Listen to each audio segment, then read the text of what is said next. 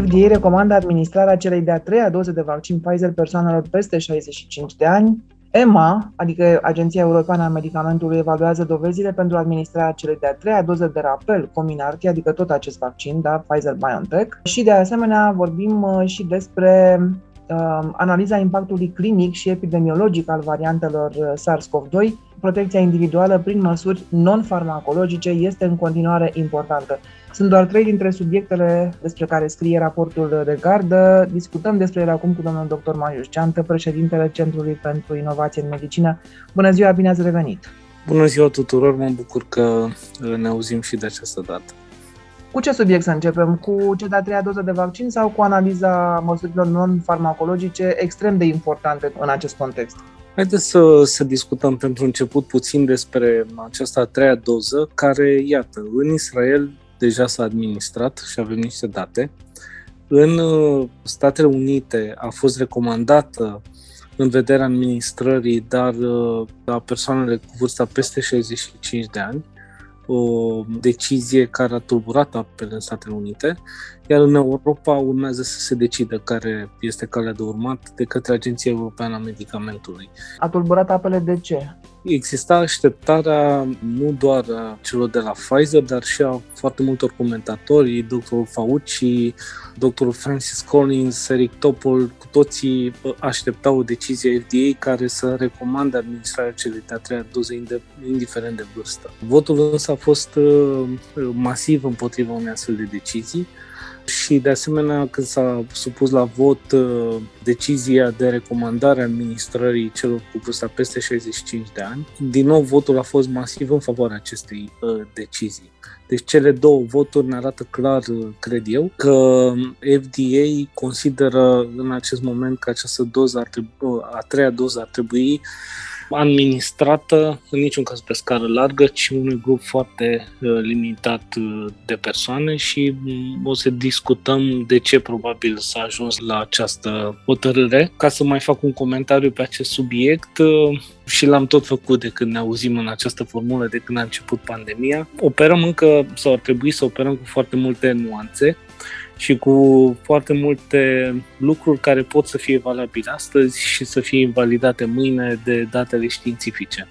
De aceea nu cred că ar trebui să-i criticăm pe cei care au văzut lucrurile altfel înainte de decizia FDA, i-am menționat trei nume, nu trebuie să le scădem din meritele pe care le-au avut până acum în pandemie, nu trebuie să îi privim cu suspiciune în continuare, ci pur și simplu trebuie să, să ne uităm la mai multe surse de informații și la fel cum am zis încă de la începutul pandemiei, aceste autorități de reglementare, FDA și Agenția Europeană a Medicamentului, sunt de fapt instituții cheie pentru ce înseamnă lupta împotriva pandemiei și am văzut rolul lor în dezvoltarea și autorizarea uh, vaccinurilor. Și cred că cumva tot în aceeași uh, linie a ceea ce spuneați dumneavoastră se încadrează și știrea aceasta că în Israel se va administra a treia doză de vaccin populației cu vârstă de peste 60 de ani și mă gândesc la discuțiile foarte aprinse în jurul subiectului Israel. Țara campioană la vaccinare, țara cu măsuri foarte restrictive care au și fost respectate și totuși cu un număr mare de îmbolnăviri. Exact ideea aceasta este lucrurile evoluează și pe măsură ce lucrurile evoluează, găsim răspunsuri la situațiile care se, care se întâmplă. Două dintre explicații ar fi că varianta Delta este mult mai contagioasă și că s-a răspândit mult mai rapid, dar și că, iată, probabil că în Israel totuși restricțiile non-farmacologice, după cum scrie și raportul de gardă, s-au ridicat prea repede după perioade lungi de câteva luni de lockdown foarte sever. Aceasta a fost caracteristica în Israel. Au mixat o campanie de vaccinare care a început foarte bine, a poziționat Israelul în mentalul colectiv drept țara model, însă acum ei sunt la 62% din populația eligibilă. N-au urcat spre 80%. Da. Dar percepția publică este că Israelul uh, este o țară model. Au mixat vaccinarea masivă cu două doze, nu cu o doză ca în Marea Britanie, cu lockdown-ul uh, extrem de, de sever. Sigur că cele două măsuri, lockdown-ul a dus la încetinirea transmiterii virusului, a scăzut numărul de cazuri, În același timp a crescut rapid numărul de persoane vaccinate, dar nu unde a ajuns încât să aibă imunitate de grup. Iar la un moment dat, după, dacă nu greșesc, trei luni de zile când restricțiile au fost ridicate, în acele zone în care virusul încă circula, din acele zone virusul a început, a început să circule și mai, și mai repede. La acest element se adaugă acea componentă de turism care de fapt a adus uh, varianta uh, Delta în, uh, în Israel. Și de unde la începutul anului cu toții vorbeam despre modelul Israel de control al pandemiei, am avut în ultima perioadă o situație foarte greu de explicat, o creștere a numărului de cazuri, e drept o creștere a numărului de cazuri în general. Numărul de cazuri grave odată cu campania de vaccinare a scăzut foarte mult în Israel diferența cea mai, cea mai importantă. De fapt, toate graficele arată acest lucru. Și anume că numărul de cazuri grave acum, chiar în condițiile unui număr mai mare de, de infecții, numărul de cazuri grave este mult, mult, mult mai mic decât era în perioada de dinainte de, de vaccinare. Și sigur ajung și în acest punct și um, uitându-se la ce date au putut să aibă în, uh, în Israel, e totuși o țară care are un, uh, un sistem uh, de sănătate informatizat, și de acolo au ajuns la concluzia că ar trebui administrată cea de-a treia doză persoanelor care au vârsta peste 60 de ani. Este o decizie în Israel, o decizie la nivel de sistem de sănătate. În Statele Unite vorbim despre o decizie a unei autorități de reglementare. Sunt două tipuri diferite de mecanisme de a lua decizia. Acum, în Statele Unite, cei de la Center for Disease Control sunt cei care operaționalizează această indicație și, sigur, fiecare persoană cu vârsta peste 65 de ani decide dacă să se vaccineze sau nu cu a treia doză. Cred că ar fi important să explicăm succint ce rol ar putea să aibă această a treia doză și, de fapt, de ce numărul de cazuri grave în Israel Uh, unde mulți oameni s-au vaccinat e atât de jos, dar numărul de infecții poate să crească. În mentalul colectiv există această idee că anticorpii sunt cei care uh, ar trebui să fie cuantificați, măsurați, pentru a avea astfel și o măsură a protecției, să spunem, pe care o avem după ce ne-am vaccinat față de SARS-CoV-2. Sigur, anticorpii reprezintă o componentă a imunității și această componentă este extrem de importantă în relație cu posibilitatea de a transmite virusul mai departe. Dacă anticorpii sunt prezenți în cantitate mare după vaccinare și cu atât mai mult la distanță de la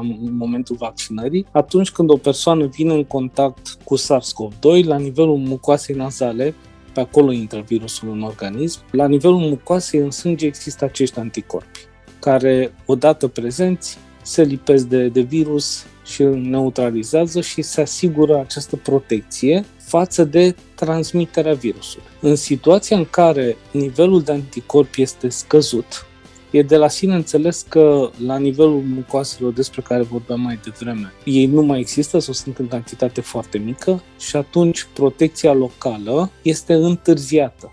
De ce spun că este întârziată și nu este anulată? Pentru că în mecanismul răspunsului imun intervin și așa numitele celule cu memorie. Deci sunt acele celule programate, dacă vreți, de vaccinare ca la momentul potrivit, pe baza memoriei pe care o au, să înceapă să producă anticorpi. Numai că Diferența între această situație și situația anterioară este că durează câteva zile până când nivelul de anticorpi produși de celulele cu memorie ajunge la un nivel suficient încât să blocheze transmiterea virusului. Iar în această perioadă de câteva zile, virusul fixat în mucoasa nazală poate să se multiplice, încărcătura, că s-a vorbit mult poate să fie la nivelul unei persoane nevaccinate și persoana vaccinată poate să transmită virusul în acea perioadă. În același timp, probabilitatea de a dezvolta forme grave, serioase de boală este foarte mică. De ce? Pentru că acești anticorpi produși de celulele cu memorie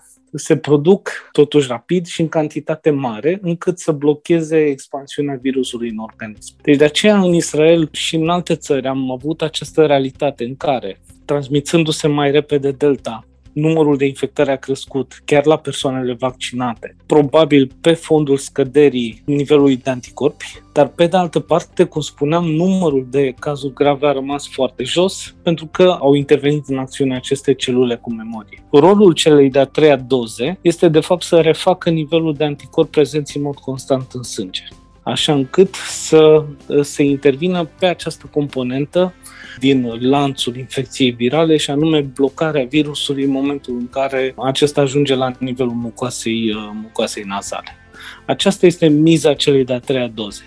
Și înțelegând astfel lucrurile, începem să înțelegem, să ne uităm mai mult la indicația pe care a dat-o FDA. De ce la persoanele cu vârsta peste 65 de ani? La aceste persoane, sistemul imun este mai puțin eficient decât la o persoană cu vârsta mai, uh, mai tânără. Și atunci, anticorpii pe care îi produc este posibil să scadă mai repede decât la o persoană care are vârsta mai tânără. Și atunci, a treia doză ar veni și ar acoperi această încetinire a modului în care funcționează sistemul imun. Trebuie să mai spunem un lucru, că această a treia doză nu este o doză specifică uh, de luptă împotriva variantei Delta. Acești anticorpi, prin cantitatea lor, de fapt, ajung să fie eficienți împotriva variantei Delta. Dar nu este o versiune adaptată a vaccinului pentru varianta, varianta Delta. Ne putem aștepta, vom vedea ce variante vor, vor începe să circule probabil anul viitor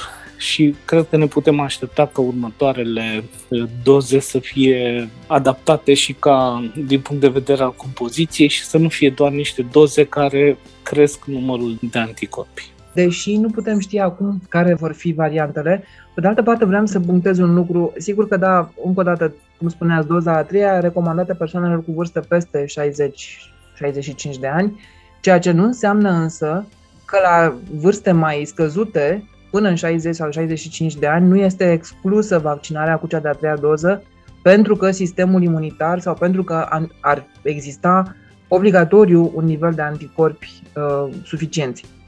Absolut corect. Și uh, sigur că sunt persoane care suferă de diverse boli care impactează funcționarea sistemului imun din păcate, încă de când sunt copii. Mm-hmm. Deci, la orice vârstă pot să, să existe astfel de, de boli care au o interferență cu răspunsul imun și, da, în aceste situații uh, se impune administrarea celei de-a treia doze. Dar uh, la celelalte persoane care dezvoltă un răspuns uh, un răspuns imun așteptat, nu l-aș numi normal, da? cel așteptat, Administrarea celei de-a treia doze în acest moment nu are justificare. Pe de altă parte, devine foarte important în acest context să reamintim rolul acestora. Spuneam mai devreme că o persoană care se vaccinează poate, la un moment dat, să se infecteze, poate să aibă o anumită cantitate de virus uh, la nivelul sistemului respirator superior și poate să transmită mai departe. De aceea, uh, cred, evitarea aglomerațiilor rămâne o măsură extrem de importantă. Dacă ele, pe aglomerațiile, nu pot să fie evitate, purtarea măștii devine extrem de importantă și la fel, uh, chiar dacă nu sunt aglomerații, interacțiunile cu persoane care, uh, eu știu, nu fac parte neapărat din, din cercul imediat, despre care să spunem că avem informații că, nu știu, s-au vaccinat sau că au trecut prin boală sau că nu se expun în aglomerații și așa mai departe. Cred că și în aceste contexte, cred că ar trebui să avem, uh, să avem oarecare reținere sau uh, să purtăm masca sau să ne întâlnim în, în aer liber cât mai e, mai e posibil. Măsuri simple, uh, ele nu au un cost sau un impact foarte mare asupra noastră, dar asociate vaccinării ne pot ajuta uh, foarte mult, după cum și testarea, încă o dată vorbesc despre testarea rapidă, în momentul în care apar uh, semne potențiale de boală, poate să aibă un rol, pentru că în acest fel uh, persoana care ajunge să, să fie diagnosticată, să fie pozitivă, se poate izola și poate evita să transmită celorlalți. scrie despre acest subiect uh, raportul de gardă la secțiunea specială esențial COVID-19, mai sunt acolo și alte subiecte legate de pandemia de COVID-19. Mergem însă mai departe, pentru că spuneam săptămâna trecută că vom începe să vorbim și despre alte subiecte foarte importante despre care scrie raportul de gardă. În urmă cu câteva zile, în urmă cu o săptămână, declarați, domnule doctor Marius Geantă, următorul lucru și aici vă citez. Trebuie să facem din inovația în oncologie o realitate, în același timp, la același moment, pentru toți pacienții din Uniunea Europeană. Am încheiat citatul. Făceați declarația aceasta cu ocazia conferinței de lansare a campaniei Time to Act. E timpul să acționăm, coordonată la nivel european de ECO, European Cancer Organization. Din nou, în atenție, cancerul de această dată mult mai, uh, cum să spun, mult mai concentrat și mult mai pragmatic, ați putea spune? Cred că da. Pandemia a produs victime în mod direct, dar a produs victime și în mod indirect. Și bolnavii cu boli cronice, în special cu cancer, dar și boli cardiovasculare, vom vorbi puțin mai târziu, uh, au fost impactați foarte puternic de, de pandemie și impactul uh, s-a remarcat sau poate fi, a fost cuantificat pe mai multe paliere. Uh, s-a întârziat foarte mult în România inițierea programelor de screening. Noi oricum aveam foarte puține programe de screening.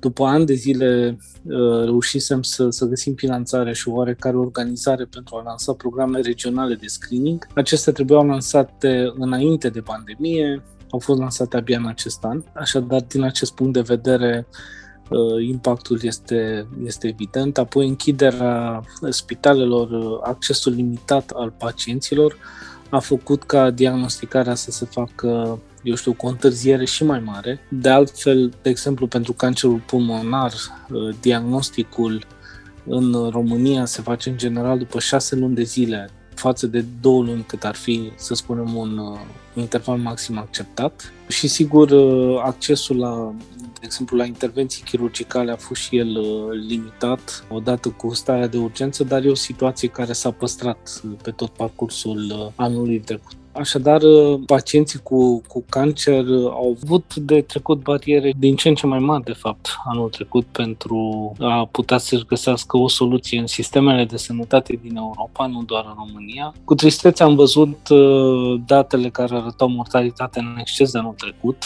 și o parte din această mortalitate poate fi atribuită, din păcate, cancerului și, de asemenea, am văzut și datele Casei Naționale de Asigurări de Sănătate care arată acest impact la nivelul anului anului 2020. Campania Time to Act este o campanie derulată de European Cancer Organization, Organizația Europeană de Cancer. Activez în această organizație de un an de zile în uh, grupul de lucru pentru inegalități. Inegalitățile au crescut odată cu, cu pandemia, este o, o realitate. Iar dacă ne uităm la inegalități și din perspectiva inovațiilor, vom vedea că diferențele sunt și mai mari aici este o discuție. Se pot uh, nivela aceste inegalități? Putem ajunge la un numitor comun relativ?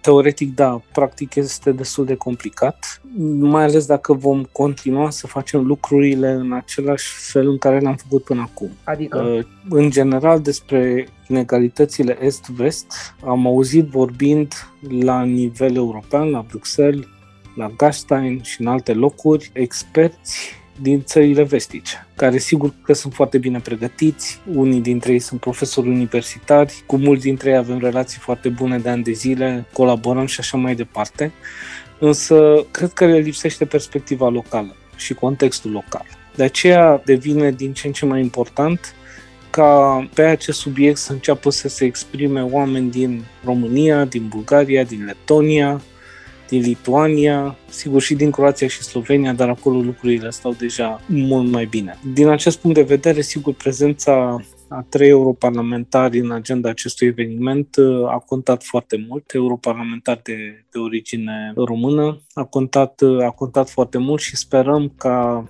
ei, dar și alții, să poată să contribuie de la Bruxelles la ceea ce ar trebui să fie implementarea planului european de cancer. În final, statele membre, România va fi cea care va trebui să implementeze partea care îi revine din planul european de cancer. Deci cumva trebuie să ne facem temele pe plan național. Și atunci dacă ne uităm în planul național și revin la, la esența întrebării, cred că trebuie să, să schimbăm lucrurile, să începem să le facem într-un mod uh, diferit dacă ne dorim să obținem și alte rezultate. Și a fost un, un element comun oamenii de ceva timp nu mai vorbesc despre lipsa banilor pentru uh, implementarea unui plan de cancer.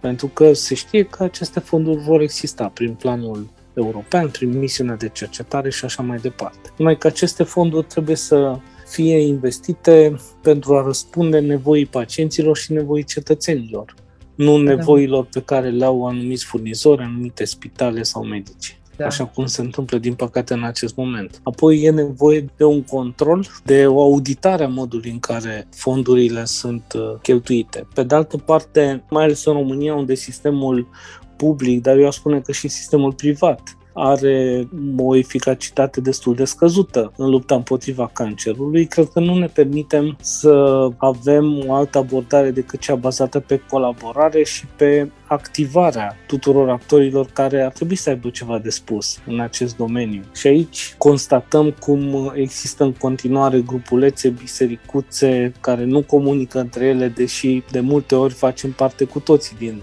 cele mai multe dintre aceste uh, grupuri care sunt active în oncologie. Acest lucru trebuie să, să se schimbe. Pentru că vorbeați despre inovație, aici cred că trebuie să fim sinceri și să acceptăm că avem nevoie de sprijinul altora. Și de aceea trebuie să ne gândim la modul în care putem să intrăm în parteneriate, în proiecte de twinning, de teaming cu centre care deja sunt avansate. Din acest punct de vedere, trebuie să ne adaptăm curicula, de pregătire, atât pentru studenți cât și pentru medici și evident trebuie să începem să, să utilizăm datele și tehnologiile într-un mod eficient și nu de dragul datelor și al tehnologiilor, ci pentru a ajuta, cum spuneam mai devreme, pe pacienți și pe cetățeni.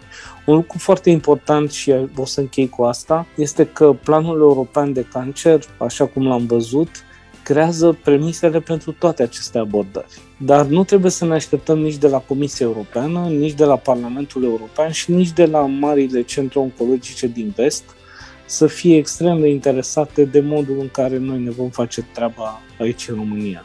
A spune chiar că trebuie să luptăm destul de mult pentru a-i face să înțeleagă exact care sunt nevoile noastre pe care să le financeze și în implementarea cărora să contribuie, n-am spune neapărat să ne ajute, să contribuie. Este, cred, o discuție care în acest moment poate să pară extrem de teoretică, dar nu, nu cred că este o altă cale și, deși am promis că mă opresc, o să mai dau un exemplu despre ce înseamnă cu adevărat valoarea unei abordări unitare la nivel european în relație cu inovație. În contextul COVID, dacă ne uităm la vaccinare, o să constatăm că toți cetățenii europeni au avut acces la vaccin, o inovație extraordinară, în acea zi, pentru că a existat o abordare coordonată, Agenția Europeană a Medicamentului, Comisia Europeană care a achiziționat și apoi l-a administrat la nivelul statelor membre. În momentul în care statele membre și-au făcut propriile campanii de vaccinare, au început să apară inegalități și vedem cât de mari sunt de fapt ratele de vaccinare în acest moment. Și aceeași realitate, aceeași discrepanță o vedem și în relație cu alte inovații și anume secvențierea genomică a virusului, unde neavând o abordare europeană unitară, aici realmente fiecare stat a putut să facă sau să nu facă ceva în acest domeniu. E complicat pentru că sănătatea rămâne la nivelul statelor membre ca atribut, dar în același timp avem un cadru european în care să, să activăm. Poate că acest cadru european ar trebui activat în situațiile de criză, cum este acum, de exemplu, apropo de da, segmentiere, dar și de a prioritiza anumite uh, direcții, așa cum De exemplu, înțeleg că s-a făcut sau se va face și în uh, viitorul uh, program uh, al Uniunii Europene pe Sănătate, Year for Health 2022. S-a vorbit recent despre asta și raportul de gardă scrie și despre acest program și despre evenimentul în cadrul căruia s-a discutat despre acest program. Patru teme principale înțeleg care. Da, într-adevăr, a fost o consultare publică organizată de Comisia Europeană. Am ales să vorbim despre acest subiect pentru a înțelege modul în care realmente fiecare dintre noi poate să influențeze prioritățile la nivel european. Această consultare publică a vizat prioritățile programului You for Health, mult mai bine finanțat acum, uh pentru următorii, următorii ani. A putut să participe oricine la această consultare publică. Comisia Europeană a primit 184 de propuneri de potențiale teme pentru programul EU for Health. M-am bucurat ca tema pe care am propus-o, care se referă la uh, programe de depistare precoce și de screening la copii pentru o anumită boală, hipercolesterolemie familială, care poate să determine apariția unui infarct miocardic foarte timpuriu în cursul vieții, deci această propunere a fost selectată printre uh, cele 12 propuneri încadrate în patru teme, cum, cum spuneați, despre care s-a discutat în cadrul acestui uh, webinar. De ce e important programul EU for Health? Pentru că este calea, alături de programul de cercetare Horizon Europe, este calea prin care se implementează toate aceste politici de la nivelul uh, Uniunii Europene. Planul European de Cancer, la rândul lui, se implementează, printre altele, prin aceste programe. Obiectivul uh, uh, acestei consultări a fost identificarea unor teme, sigur și din domeniul oncologiei, dar și din alte zone, care să fie susținute prin programul EU for Health. Una dintre concluzii este, sigur, că ar trebui să ne uităm la bolile cardiovasculare, în în continuare principala cauză de mortalitate și morbiditate la nivel european și la modul în care inovația poate fi folosită pentru screening și pentru depistare precoce. Aici um, avem de luptă cu o concepție, să o numim clasică, și această concepție spune că bolile cardiovasculare sunt determinate de stilul de viață, pot fi prevenite prin modificarea stilului de viață, ba chiar pot să fie și tratate prin schimbarea stilului de viață. Ori, revoluția biologică din ultimele decade ne-a arătat că există și factori care nu pot să fie influențați de stilul de viață. Și, sigur, aceștia sunt factorii genetici. Hipercolesterolemia familială, despre care vorbim, este o suferință la nivelul genelor. Dacă vreți, este mai apropiată de cancer decât de hipertensiune arterială, din acest punct de vedere al determinismului genetic. Dacă o persoană moștenește de la ambii părinți câte o astfel de genă, probabilitatea de a face un infarct miocardic înainte de vârsta de 40 de ani este foarte, foarte mare. Și unul din, o persoană din 300, unele studii spun chiar o persoană din 250, are aceste modificări la nivel genetic care pot să fie puse în evidență prin programe de screening și de depistare precoce. Slovenia este țara campioană la nivel european, de asemenea Olanda performează parțial Germania și, uh, și Austria. Deci există deja niște modele la nivel european, iar propunerea pe care am făcut-o și despre care o să discutăm în perioada următoare este de identificarea unor bune practici care să poată să fie extinse și în alte state membre pentru această categorie de, de persoane. Acest screening care nu numai că ar putea salva vieți, dar ar putea degreva sistemul sanitar de niște costuri teribile, fonduri care ar putea fi reorientate spre alte direcții, dar care indicat este să se facă începând cu ce vârstă? La vârsta pediatrică, dar de fapt la orice vârstă și sunt mai multe tipuri de, de screening-uri care pot să fie făcute. Poate să fie un screening universal al copiilor, să spunem, cu vârsta mai mare de 4 sau 5 ani. Modelele diferă de la o țară la alta. Poate să fie un tip de screening, așa numitul screening în cascadă, de exemplu dacă apare un caz de infarct miocardic la o persoană care are 35 de ani, vârsta de 35 de ani, dacă are copii, copiii pot să fie testați pentru a vedea, sigur, persoana respectivă întâi. Trebuie testată pentru a vedea în ce măsură poartă sau nu aceste gene copiii și părinții persoanei respective. Deci sunt mai multe, mai multe modele care pot să fie luate în calcul. Spuneam că o să mai vorbim despre uh, acest subiect. Pe 24 septembrie este ziua de conștientizare a hipercolesterolemiei familiale. Este ziua în care o să moderez un eveniment online cu trei lideri de opinie remarcabili pe acest subiect la nivel european. Tema va fi și pe agenda lansării Alianței Europene de